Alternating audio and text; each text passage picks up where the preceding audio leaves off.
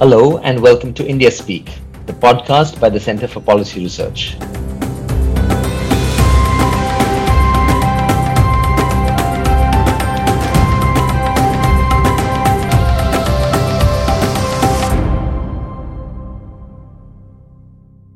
This episode is part of a special series titled Road to C O P twenty-seven, and our guest today is Doctor Saleemul Huq. Uh, Doctor Huq will be known to many of you, certainly those of you who follow uh, climate debates, and he is the director of the International Center for Climate Change and Development in Bangladesh, has worked for many, many years on issues of vulnerability, adaptation, uh, and climate politics more generally. Uh, he is in particular an expert on the links between climate change and sustainable development, particularly from the perspective of developing countries. So like many of the people we've talked to, uh, uh, and we had Harold Winkler on this podcast uh, just recently, uh, he straddles the world of academia and policymaking. Uh, and Saleem has been a lead author for the third and fourth assessment reports uh, of the Intergovernmental Panel on Climate Change. Most of his work these days focuses on the least developed countries and their vulnerability to climate change and the impacts of adaptation measures. Saleem, thank you so much for taking the time to join us.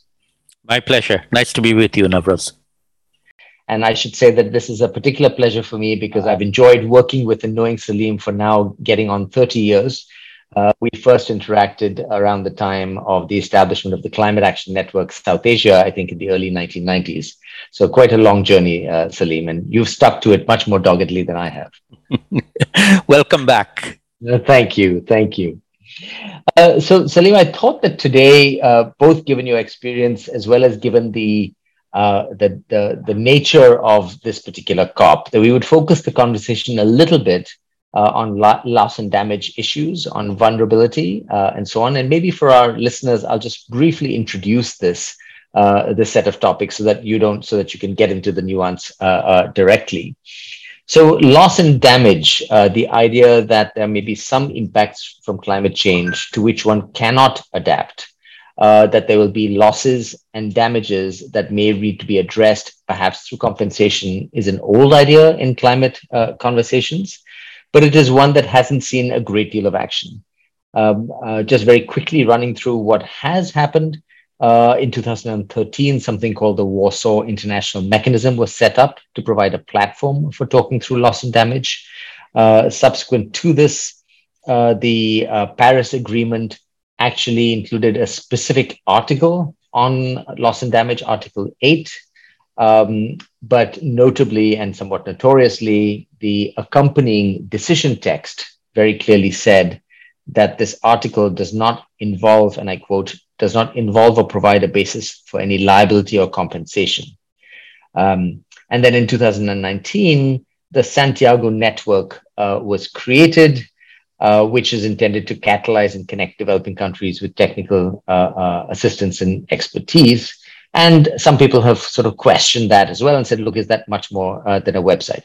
So in brief, there have been conversations over the course of close to a decade now, some kind of hooks and mechanisms within the within the formal U N F C C process or the U N Framework Convention on Climate Change process, uh, and some in the build-up to this next COP in Sharm el-Sheikh in November have argued that this is kind of a defining moment, that this is going to be, uh, if there was a moment to talk about loss and damage, this is it.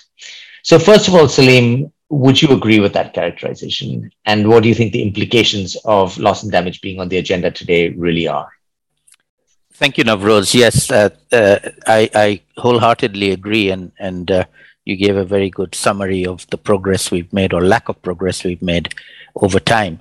But I would add a, a, an additional note of urgency uh, for COP twenty-seven. So even though it's the twenty-seventh Uh, COP over nearly three decades of the U N Framework Convention on Climate Change having come into existence, in my view, it's the first COP in the new era of human-induced climate change impacts happening. Up to now, we were we were anticipating it happening and we were talking about how to deal with it when it happens. We've now crossed that Rubicon. It is now happening. The floods in Pakistan, Hurricane Ian in Florida. Uh, every single day, all you have to do is watch your uh, news on television and you'll see uh, an unprecedented weather impact that is exacerbated, not caused by climate change, but certainly exacerbated and made much more intense because we have raised global temperature above one degree already because of emissions of greenhouse gases. So we are now in what I call the era of impacts and losses and damages happening as we speak every single day. And for the rest of our lives, they will continue to get worse, not better, get worse. And so that puts COP twenty-seven, in my view, in a brand new light. It is, in my view, the COP one of the new era of loss and damage. And uh, whether or not we treat it adequately will define whether the COPs in general and the U N Framework Convention itself is still fit for purpose, uh, because we have failed to prevent climate change. Uh, we have done incremental progress, but it has not been enough. And we need to step up our game. And COP twenty-seven, in my view, is the first COP of the new era that we now need to be defining. And whether or not we'll be successful remains to be seen. That's a very powerful articulation, uh, Saleem, a very powerful framing uh, indeed. It, and it's it's very compelling. Can I just sort of push back a little bit gently and ask you, you know, the way in which we talk about climate impacts so far, uh, and this is how the attribution literature, uh, which is this uh, emergent science that tries to attribute particular events to climate change, uh, as you well know, uh, but our listeners may not, that literature tends to talk in terms of probabilities, that this event is so much more likely. So the heat wave in India was thirty times more likely to happen as a result of climate change, and so on. Which, and that language somewhat runs against the language of saying, you know, that there's a sharp break. Um, so, so I, I, I, I, would it be fair to say that when that break occurred may not be so clear, but we're firmly on the other side of that line now? Is that is that perhaps a way of putting it? Exactly. That's my argument, and I, I attribute the um, the tipping point to the sixth assessment report of the Intergovernmental Panel on Climate Change, which came out over the last year. First, the Working Group One report, which is the climate scientists, uh, very clearly said that they now have uh, uh, unequivocal attribution to impacts of climate change happening because the global temperature has been raised well over one degree because of emissions of greenhouse gases. That's the attribution science that you uh, just uh, mentioned. So the scientists are now able to attribute. They attribute in probabilistic terms, as you quite rightly say, that they, how, what is the likelihood of an event having been exacerbated, made worse because of human-induced climate change. But that's what we're talking about. We're talking about a, an event being much worse than it otherwise would be. And quite often, uh, the the world, the, the the countries that suffer these impacts are quite used to them. And in many ways, we are adapted to normal events. What we are not adapted to is abnormal events. And what loss and damage, uh, what this attribution does, is it shifts them from an, a normal event to an abnormal event. And the abnormal is what causes most of the damage and most of the losses uh, that uh, are, are that we are talking about now. So in my view, we have uh, crossed that threshold. And now, in my view, the onus for anybody who wishes to uh, challenge the impacts of human-induced climate change attribution, onus is on them to show us that it wasn't exacerbated by climate change. In every single case, we can show that it is exacerbated by climate change. As I said, not caused by climate change, but exacerbated by climate change. I'll just to give you the example of Hurricane Ian that just hit Uh, Florida. The, the impacts of Ian, uh, particularly the flooding impacts, not so much the wind impacts, but the flooding impacts of Ian sitting over Florida uh, for a while and, and deluging Florida with uh, rainfall, that is unusual. That normal hurricanes, I mean, Florida is used to hurricanes. It's called Hurricane Alley. They have them every year, but nothing as bad as this. And so this is what we are talking about. We're talking about a new era where things are going to be much worse. And our ability to cope, even where we had some ability to cope, is going to be overwhelmed. Um, and that is really what we are talking about now. It's the crossing that threshold of adaptability. adaptability, where adaptation efforts are actually going to fail and are failing. Right. So it's so crossing that threshold, as you say, moves us not only to a more urgent conversation about adaptive adaptation, but also to a conversation about what do you do when you're beyond adaptation, that is in loss and damage territory. So that's that. So that shift, you say, is a shift that uh, is to be recognized in conversation with the science. And the attribution literature helps there. Can you also contextualize for us the COP in terms of the politics uh, of this particular COP? Its symbolism as uh, what are, what has been called an African COP, the symbolism and the and beyond symbolism, the politics of a country like Pakistan that has been the most perhaps visibly ravaged by climate change uh, recently, being in the Uh, position of being the chair of the Group of seventy-seven in China, which for non-climate uh, uh, junkies, the Group of seventy-seven is actually many more than seventy-seven countries now. It was the original grouping of developing countries. So it's a very large and powerful grouping. Um, uh, and that combined with the might of the uh, uh, vulnerable countries in Africa. What is the politics uh, of this? And are we up against an irresistible force in a sense, uh, uh, given, given these politics? Well, I... I... do not believe in irresistible forces. We we, we should not, uh, um, uh, uh, you know, lose heart uh, before that. We are against very formidable forces. That's well, I was I was actually thinking about the about the, the, the force for change being irresistible, uh, and I was going to come okay. to the immovable objects of the developing developed world, but uh, but you broke that symmetry a little so, bit. But yes, so no. To take your analogy, yes, we are an irresistible force, and we are going to have to deal with the barriers who are trying to uh, stop us.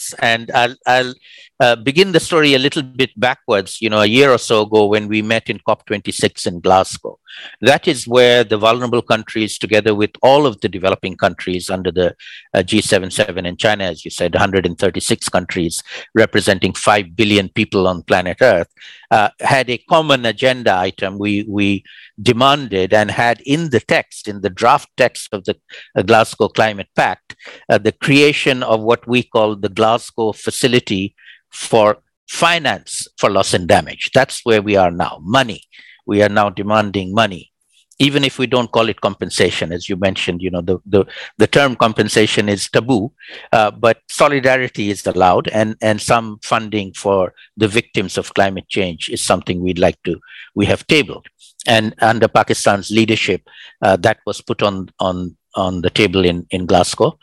Uh, unfortunately, in Glasgow, um, at the very end of the COP, uh, which was extended by an extra day, Uh, in that extra day, the text was changed, and uh, we were uh, uh, given a take it or leave it a change in the text, which instead of having the Glasgow Facility, had a Glasgow dialogue on finance for loss and damage. And this dialogue would continue for three years. So instead of talking about actually giving money, they said they'll talk about money for three years, and then maybe or maybe not, they may uh, do something. So Uh, that was a very great disappointment for all of us, uh, and we were very unhappy with that uh, result. Uh, the dialogue has actually started. The first dialogue took place in Bonn in the subsidiary bodies meeting that takes place every year in summer uh, in Bonn. It was a nice dialogue. It was, you know, lots of people talking. Uh, I was there, uh, but it was, you know, as you know, uh, in, in our U N F C C parlance, it was what we called a side event. It was just people talking with no outcome. You know, the, the dialogues do not have a, a firm outcome in the negotiations. They just carry on for three years of talk. Um, and so what um, uh, the developing countries did under Pakistan's leadership is they tabled a new agenda item for COP twenty-seven. It wasn't there before.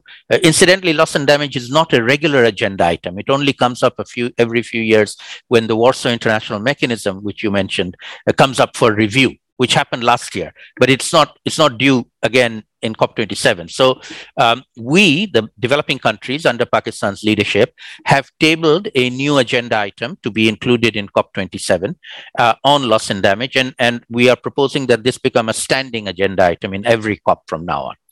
Now, the good news is this has been accepted as a provisional agenda item. So it's in the in the uh, agenda at the moment, but it will be have to be approved at the very beginning of COP twenty-seven in when we are in Sharm el-Sheikh on the sixth of November. And if any countries oppose it, then it won't get adopted. All right. And so we are hoping that nobody opposes it, but we are not absolutely sure that uh, every country will uh, allow it and agree with it. And we ourselves are making that a very big sticking point. That just if, to, yes. Just to jump in here and say, I, I, so just to explain to the listeners.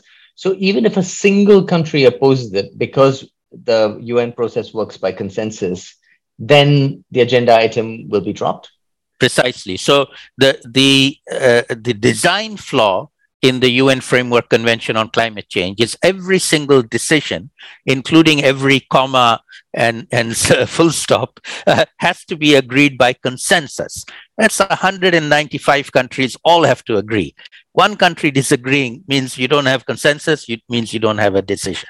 And that's our biggest problem with loss and damage, where, you know, the polluters have to agree to whatever we, the victims, want uh, to uh, come out of it.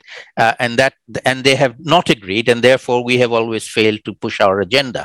Um, but in this case, it, it will actually be an agenda fight. If any country, and in particular, I'll, I'll call out the United States, who are the most recalcitrant on this, uh, actually oppose it being on the agenda, then it won't get in the agenda. And as far as I'm concerned, the rest of the COP twenty-seven is useless. There's no point in staying in Sharm el-Sheikh for two more weeks if they refuse to talk about the most important thing, which is loss and damage. Now, um, I hear that this might not happen, that they may agree. I hope they do. If they do, then we have two weeks of negotiations about what is it we do. And there are legitimate questions about, you know, what is a finance facility, where will money come from, how will it be managed? Lots of legitimate issues to negotiate, but they have to be allowed to be negotiated. They cannot be cut off. And that is our uh, expectation, and we hope that that will happen. So you've really set the stage very nicely uh, uh, for, for those who will be watching this with the first, the opening act, literally on day one with the Correct. Uh, approval of the uh, agenda. Perhaps, Saleem, you could take us through some of the issues uh, that are sticking points for negotiation around loss and damage. Uh, as you said, it's A, the provision of finance, B, what will the finance be used for, perhaps C, what is the mechanism through which those decisions are made. Uh, maybe take us through those and any others you think that we need to talk through uh, just in brief, and we can come back in detail to a few of these. Sure. So um, the conversation we are having right now is very much about the domain of the U N Framework Convention on Climate Change, where all countries come together and all countries have to agree to move forward. Uh, our biggest achievement in that process was seven years ago in Paris at the twenty-first Conference of Parties, COP twenty-one, where we have the Paris Agreement. Uh, the two major parts of the Paris Agreement were, firstly, all countries doing what they can to reduce emissions so we do not cross the threshold of one point five degrees. That may not, no longer be possible, but certainly stay below two degrees, which is still very much possible. Um, that's one. We're not on track for that, but that's something that's always very, very important.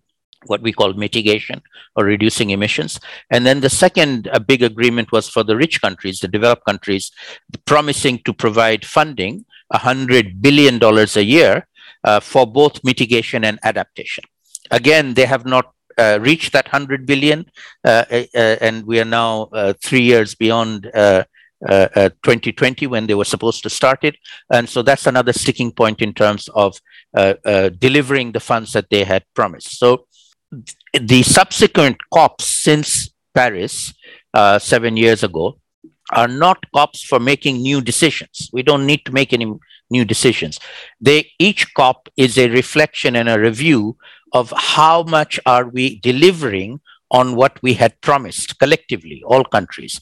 And every year we come together and we see that we are not delivering enough. We're not delivering fast enough.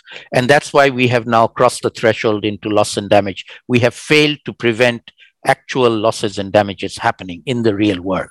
And so the COPs have to catch up. They have to get their act together And that's what we are very hopeful that the Egyptian COP will, will be able to do, because Egypt is hosting the COP on behalf of Africa. Uh, the African countries are very, very uh, much involved in this issue about adaptation and loss and damage and finance. And uh, the Egyptian government has already declared that they want COP twenty-seven to be an action COP, not a more dis- not more decisions that are not kept, but actually uh, um, deliver on decisions that were made earlier and promises that were made earlier and pledges that were made earlier. And so we are very much hoping that that will be the uh, the tenor of uh, this particular COP. Uh, uh, Africa, the continent, but Africa also on behalf of all the developing countries. So it's very much our COP as opposed to Glasgow being their COP. and and we hope that that will um, enable us a bit more flexibility uh, and a, lit- a bit more pushing Uh, the agenda that we want to push uh, against odds that, that the developed countries uh, may push back on. Um, it, to, to be fair to them, uh, the situation is bad. The economic situation globally is bad. Uh, the re- Ukraine-Russia war has made uh, a, a difference. The COVID nineteen pandemic has made a difference. So money is, is a difficult thing to uh, uh, generate. But nevertheless, Uh, we feel that uh, one hundred billion dollars uh, a year is not really a huge amount of money. Uh, it can be uh, um, met uh, quite uh, relatively easily if the political will was there from the developed countries to deliver on it. And that's our expectation of uh, COP twenty-seven, that they will generate the political will to actually deliver on something they have promised. This is not a new promise. It's an old promise.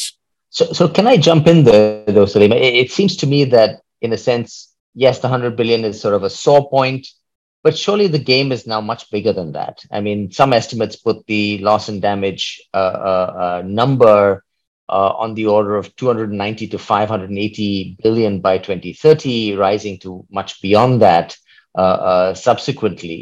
So, in a sense, the one hundred billion, which is for mitigation and adaptation, is going to be swamped by just the just the just the adaptation and loss and damage uh, uh, costs, and so perhaps your description earlier about putting in place a facility, a mechanism through which finance can regularly be updated is is more the issue.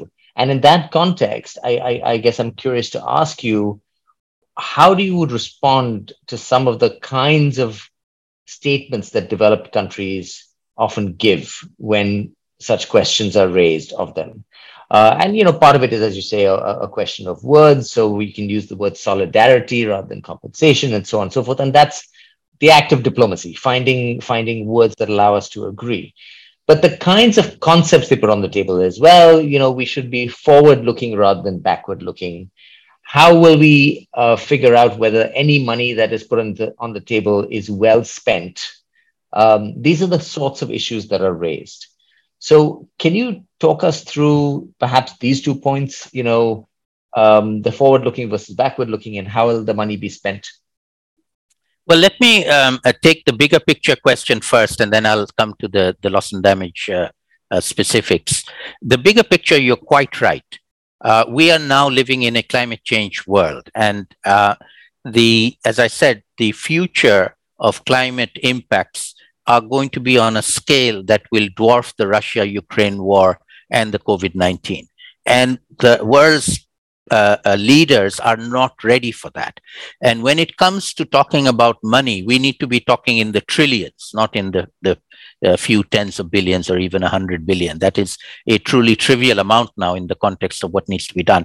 And in that context, uh, in my view, the COP, where the interlocutors are generally ministers of environment who do not possess checkbooks, uh, uh, is not the place to do it. The place to do it is, in fact, in Washington, D C right now at the meeting of the I M F and the World Bank, where the world's finance ministers are meeting right now. And it is indeed on their agenda. Uh, Prime Minister Mia Mottley of Barbados has made a very strong suggestion for uh, generating S D Rs, special drawing rights, out of the I M F. The leader of the I M F, Georgina Kristaleva, is very sympathetic to that. The I M F is already doing things, the World Bank, et cetera. And we are now talking uh, uh, trillions in the in the real economy. not just a separate uh, pot of money for climate change, which is what the U N F C C uh, is all about. Uh, and that That has to happen because that's the reality. You know, these f uh, finance ministers are all going to suffer the impacts of climate change, whether they like it or not. And they're going to have to find the money to do it. And they're going to have to help each other to do it. And so it has moved into that particular domain where they talk big money and the people with the checkbooks talk about it, not the environment ministers who come to the COPs. So, so then can I, can I then ask you, uh, Salim, ha has our attention been misplaced showing up at the COPs year after year? Should we be looking at other fora uh, with, with, with more attention? And how much is to be gained? And let me turn this into a, a question about the COP. How much then is to be gained by the kinds of procedural hooks and crannies that we, we try and build painstakingly within the COP, like the Warsaw Mechanism and so on? Uh, or is it a question of having to do both? It's having to do both, and not just both. There are other fora and other uh, arenas where uh, these issues also need to be addressed. So um, I characterize it as having uh, burst the bubble of the two-week-long COP every year. Uh, it's now a fifty-two week a, a, a year issue. Every single day it's happening somewhere. And somebody is having to deal with climate change uh, on the ground in reality, uh, whether they like it or not, whether they've been to a COP or not, whether they know what a COP is or not, doesn't matter. It's happening and they're dealing with it and they have to learn how to deal with it. And we have to share knowledge with each other in real time. So it's, it's every single day, three hundred sixty-five days a week, fifty-two a year, fifty-two weeks a year, not just two weeks of the COP. But let me answer the question about the utility of the COP. The utility of the COP from my perspective is that um, I go, and I'm one of the few people, as you know, who's been to every single one of the twenty-six COPs that have been held uh, so far. I don't go as a negotiator, I'm an observer, but I do advise the group of least developed countries uh, in the negotiations uh, on adaptation and now loss and damage. And it is, from our perspective, the only forum uh, where we have a seat at the table and get to argue and discuss and, and get everybody to uh, listen to us and sometimes hopefully agree with us. Um, other fora, the Security Council, we are not there. The G twenty, we are not there. India is there, we are not. The G seven, even India is not there, we are not, all right? So every other forum that is a global decision-making forum, uh, we are excluded from. The U N F C C is the only one, once a year, we get to go to and we get to raise our issues and, and make our points. Uh, sometimes we win an argument, most of the time we lose arguments, but nevertheless, we are able to give an argument and, and do it. So from that perspective, even though it has proven to be largely ineffective, not entirely ineffective, but largely ineffective, we remain in the game, we participate, we do what we can, and, and we try and get better at playing the game and getting what we want despite uh, uh, uh, resistance from some countries. Uh, and so that is our justification for uh, keeping in the game of the U N F C C, but it's a realistic Uh, uh, expectation. We, we don't expect it to have huge uh, uh, repercussions in terms of dealing with the problem yeah. at the scale that it needs to be dealt with. Well, that's, that's a very compelling uh, way of putting it. It sounds like, you know, it's necessary but not sufficient to be at the COP, uh, but increasingly the share of attention perhaps paid to non-COP fora has to, has to perhaps go up. Um, you, you mentioned India, and I want to pick up on this. You know, some of us here, at, and uh, we, there's been the usual round of pre-COP events uh, held by some of our comparator organizations, and I've been on some of those. And many of us are actually making the point that, you know, if there ever was a moment for regional solidarity around climate impacts, this is it. Bangladesh has, of course, long been championing this agenda, in part spurred by you, but you have many compatriots. Uh, Pakistan has also uh, uh, has had notable champions, and with the recent uh, uh, awful floods, uh, clearly it's, it's bubbled up to the top of political attention there. Certainly the mountain, uh, mountainous parts of South Asia have reasons for, uh, for concern. Um, India itself is a very vulnerable country with with with uh, a long a long coastline and uh, subject to the uh, to violent weather events, subject to sort of monsoon disruptions and and so on. Do you see scope for the region coming together with a united voice, because India has often sort of been somewhat Janus-faced about this. Yes, we're worried about adaptation, but we're also we want to make sure we have uh, access to cheap energy for development. Um, what would you say uh, uh, to those in India and to those in the region about this particular moment and the scope for some serious South Asian solidarity on this issue? I, I think that this is the moment for serious South Asian solidarity, which has been missing, by the way, uh, for the, the past. You know, we each belong to different subgroups within the larger G seven seven and China. I've mentioned Bangladesh is part of the L D C group. India is part of the uh, uh, another grouping. And so we are uh, part of different subgroups when it comes to the U N F C C.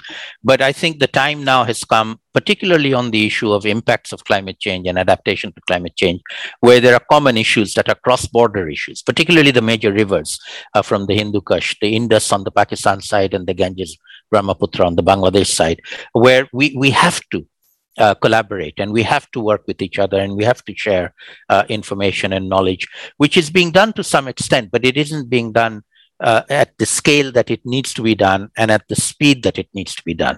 And so I personally am very much interested in, and, and what we are doing, and I'd invite you to participate, is trying to get the uh, scientists and the, the universities and research institutes across the region talking to each other and and working with each other, even if our you know uh, politicians in the SARC uh, uh, format are not that particularly uh, effective, we can still move things uh, forward in what might be called track two scientific uh, uh, engagement. And I think that is the now is the time to do that. Right. No, I think I think that's a very uh, uh, uh, very good way of putting it. And I and I and I note that you emphasize not just coordination at the political level around negotiations, but coordination at the action level in the region around natural resources. And, and I and I have to uh, uh, add here that my own organization, C P R, has actually a very proud history, in particular on Act Two dialogues that have led to water sharing agreements between India and Bangladesh. And we've been instrumental over the years Uh, uh, with giants like uh, uh, George Verghese and others, uh, sadly no more uh, with us, but it would be a lovely legacy to pick up on and and and, and build uh, build upon further. So certainly that's something that I think we can look forward to. Um, get, I want to get a little bit deeper into the nuts and bolts on on uh, some of the uh, uh, prospects for loss and damage. Um, you know, one of the conversations that's often brought up is, well, look, as you said, the The context is not great for mobilizing lots of money. Maybe we should be thinking about this, the global context, that is. Maybe we should be thinking about this. Uh, uh, well, before I go there, I think it's fair to note, though, that around COVID and even around uh, assistance for Ukraine, lots of money suddenly seems to be mobilized. So, so the question about, about tight money is always something one, one wonders about. Um, but the other side of this conversation that's often brought up is, well, maybe we should be thinking about insurance type options. Talk us through that, the mechanics of finance versus insurance as kind of conceptual frames for this. And maybe on the finance side, also talk us through what, is there a serious conversation to be had around institutional mechanisms that would decide, that would govern that finance, if you like? Mm-hmm. Excellent. So let me um, uh, backtrack a little bit, and then I'll answer your question. You know, one of the things that happened in Glasgow last year in COP twenty-six, I described the failure inside the U N F C C negotiations to get what we had asked for in terms of the finance facility for loss and damage. But outside the U N F C C venue, uh, we were in the city of Glasgow, which is in the country of Scotland. And Scotland has its own government, its own first minister and parliament, and they actually have their own climate budget. It's called the Climate Justice Fund. It's not a huge amount of money, but it is their own, and they allocate it for uh, good causes in developing countries. And at the time of the Glasgow sum, uh, uh, conference, the First Minister of Scotland, Nicola Sturgeon, actually put one million pounds on the table for a new loss and damage facility, money for loss and damage specifically, not for development, not for humanitarian assistance. She acknowledged that Scotland had been a beneficiary of the Industrial Revolution and that had caused impacts to happen around the world, unintended, but definitely happening. She took responsibility and said, we are willing to put a million pounds. And then later on, she doubled it to two million pounds. And she challenged other leaders uh, to meet that. Now, none of the parties in the U N Framework Convention Uh, rose to that challenge, but a provincial government in Belgium did. The, the uh, provin- province of uh, Wallonia put a million euros, and a number of uh, philanthropies uh, put some money uh, on the table for supporting uh, loss and damage. So these are actually uh, money, small amounts, but more than zero, that are available or were made available for assessing, uh, uh, uh, addressing uh, loss and damage. Now, has, as it has. Ha- Has Denmark not also put yes. money on the table so, now? So, so more recently, Denmark has broken ranks with the other uh, developed countries, and they have put thirteen million euros, one hundred million kroner, which is thirteen million euros, also into the pot. And as it happens, I am speaking to you today from Edinburgh in Scotland, where I just attended two days of a big international conference hosted by Nicola Sturgeon and the government of Scotland, bringing all these actors together. We had about two hundred people here, all of us doing things. We are not negotiators. We're not negotiating. That's going to happen in COP twenty-seven in Sharm el-Sheikh.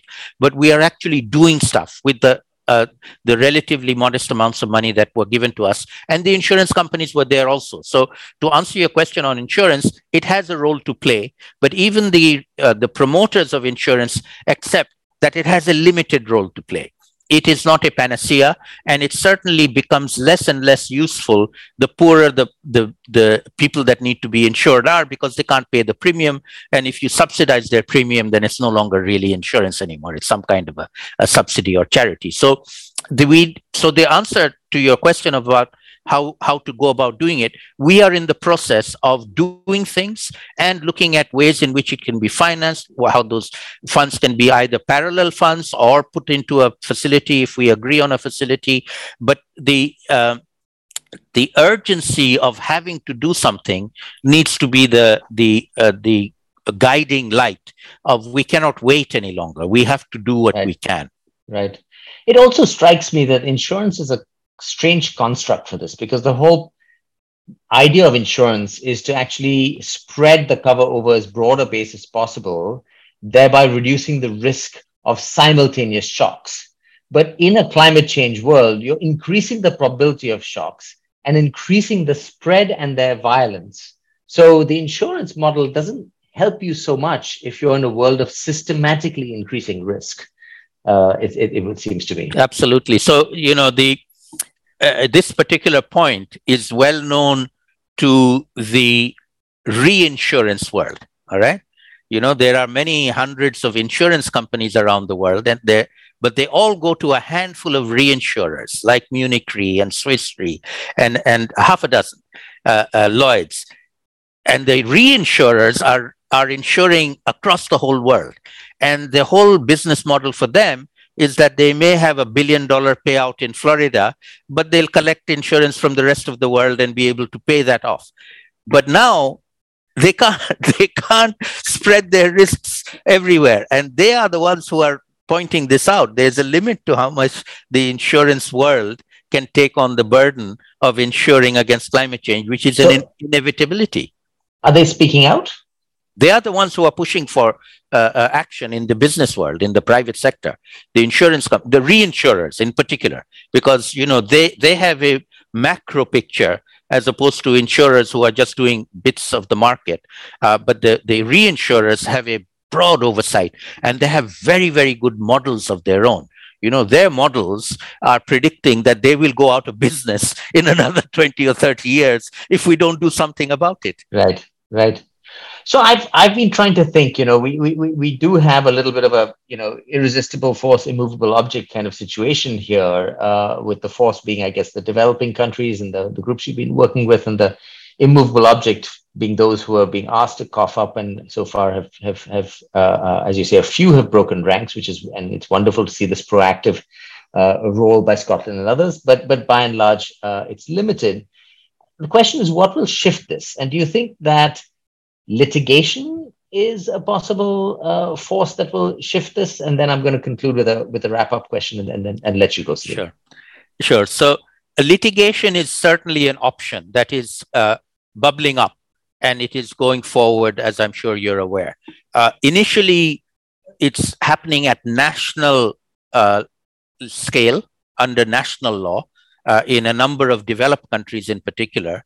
Essentially, citizens, particularly young citizens of their own government, of their own country, taking their own government to court for not protecting them. And these cases are going, I think there are several hundred of them around the world now. Uh, they're going through the courts, you know, uh, uh, uh, from the lower courts to the higher courts, and they're making good progress. At the international level, there is a very interesting initiative that is being led by Vanuatu, who have taken a resolution to the General Assembly, which will be coming up on the twenty-second of October in the General Assembly, and then it will be debated and then uh, voted on. Uh, for al- asking the General Assembly to have a resolution or pass a resolution that will ask for an advisory opinion from the International Court of Justice. Now, an advisory opinion is not suing a country, but it is asking whether or not countries can be sued. And the uh, International Court of Justice can give these advisory opinions. They've done this in the past. Now, the, uh, the reason for and the advantage of going to the General Assembly with this request or demand is that in the General Assembly, we need a simple majority. We need uh, ninety-five countries to vote for it. And even if ninety-four countries vote against it, it will be carried. Unlike the U N F C C, where we need consensus, all right?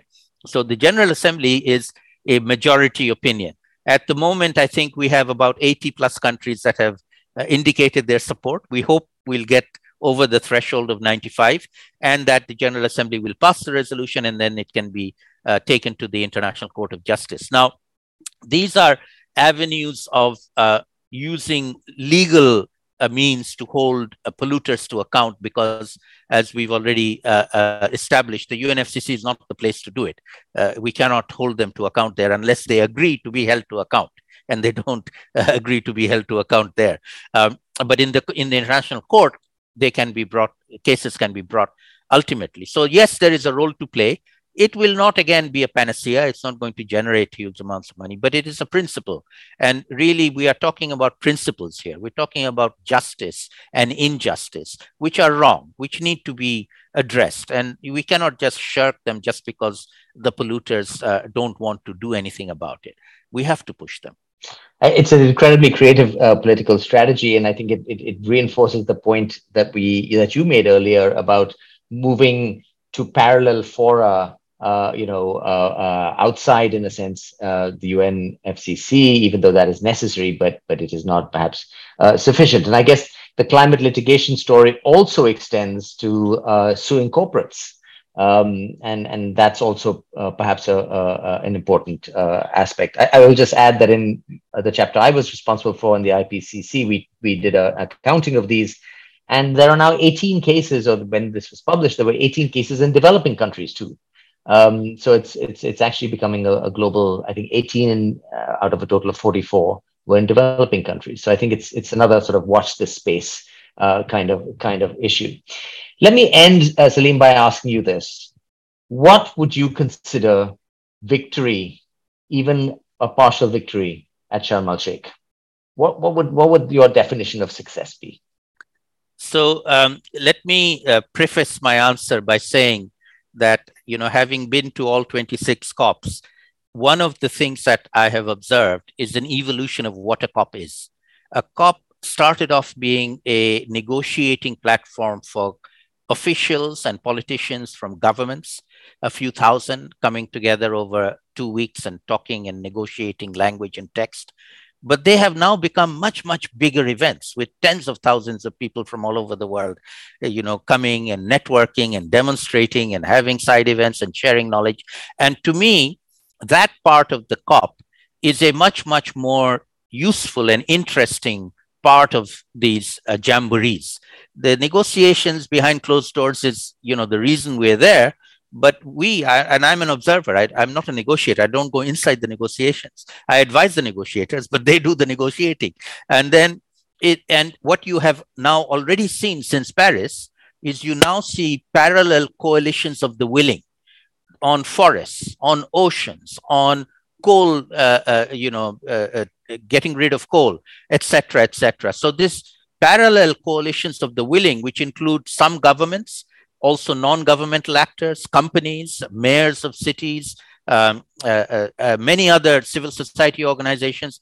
These parallel coalitions of actors, in my view, are actually the real COP. They are where we all come together to do things, to actually implement what we have agreed to do. And we leave the governments to try and negotiate text about, you know, what uh, language, which has become increasingly Uh, less and less important, because the reality is much, much more important now, and doing things about that reality is far more important. So uh, in my view, the COP now is where the world will pay attention for two weeks or a few days uh, to what is happening in the climate change world. This is the whole world. Everybody's going to be watching it. The media is there. They will be interpreting and telling everybody, their publics, about what's happening. And that's our opportunity. It's our opportunity. I, I get, I do a lot of media work on, you know, what is loss and damage. The media don't even understand it. Uh, I have to tell them that it's a, it's a euphemism for liability and, and uh, compensation, which we are not allowed to use in the official negotiations, but we can use in, in talking to the media. And they say, oh, that's it. We, that I can understand. Why do you call it loss and damage? And so, uh, you know, explaining these arcane language issues that we come up with in the in the official process to a wider public, and involving the wider public, because in my view, that is the only way we will get uh, movement in everybody, all of us uh, thinking as global citizens first and national citizens second now going forward. Well, it's a, it's a stirring uh, uh, uh, note, uh, Saleem, on which to close, but I, I'm reluctant to fully leave it there. Because, you know, in a sense, in a sense, that's that's echoing what Ambassador Dasgupta, one of our, if you remember him, uh, uh, you know, our earl, earliest negotiator, uh, said the first rule of climate negotiations is that they can never fail. And in a sense, what you've just articulated is a civil society counterpart to that first rule, which is that the conversations in and of themselves are rich enough, and the energy generated is in and of itself helpful enough that that we are guaranteed of some measure of success. But I, that leaves me a little dissatisfied, because at the end of the day, we show up at these COPs because there are some procedural openings that we feel are worth fighting for. So I'm going to push you again a little bit on the formal side, without having a binary necessarily of success failure, because that's perhaps a little bit uh, uh, unfair. But what would you what would you look for as the next hook that you want to hammer into the cliff face? Is it, in fact, getting agreement that eluded our grasp in Glasgow on a facility? What, what is that hook that we're trying to hammer into the cliff face?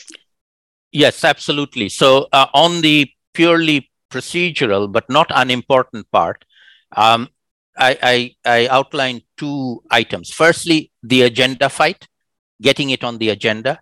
If we succeed there, that's our first win. If we fail there, then to me, that's the whole COP. I am characterizing the whole COP as having failed if they fail to adopt that agenda item. So I'm, I'm making that a biggie. Uh, and I'm telling media to keep, you know, keep your eyes on that. That agenda fight is really the big fight to start with, even before the official, uh, um, you know, negotiations actually start. Um, that's number one. We, we hope that at the end of the COP, we will be able to agree on establishing a facility for finance for loss and damage. That doesn't mean it comes up about overnight. It will take time to flesh it out and do it. And we have a precedence of doing this. This is how we agreed the Green Climate Fund. We had an agreement. We shall have a Green Climate Fund. It took two or three more years of negotiation to make it happen.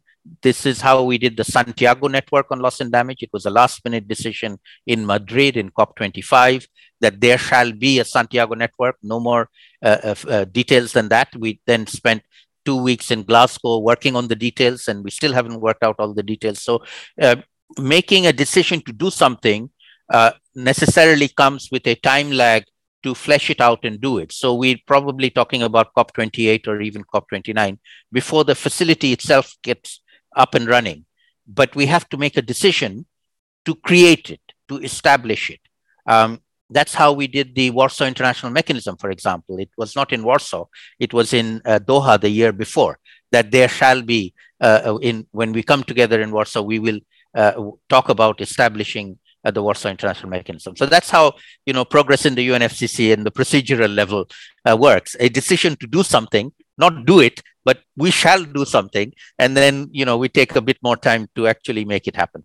Great. Thank you. I hope you don't mind my, my pushing you, but I think it was worth it. That was a very clear and helpful uh, answer. So, you know, moving these, these, these, this grinding machinery to the point where there is a decision to do something and then using that to actually make sure it happens is the objective uh, uh, uh, for this COP. And I think all of us will be watching very carefully, both the front end, uh, as you say, the agenda fight, as well as the back end, uh, a decision to establish Uh, can be can be achieved. Uh, Saleem, uh, my uh, best wishes to you for, for the COP. I hope to see you there in person. It will be nice after such a long time. Thank you, Navroz. Good to see you and hope to see you again in, in person soon. Thank you all for listening. Uh, for more information, please do follow us on at CPR underscore India and on at CPR underscore climate. Stay tuned for more conversations leading up to the COP. And thank you once again, Saleem. It's been wonderful talking to you.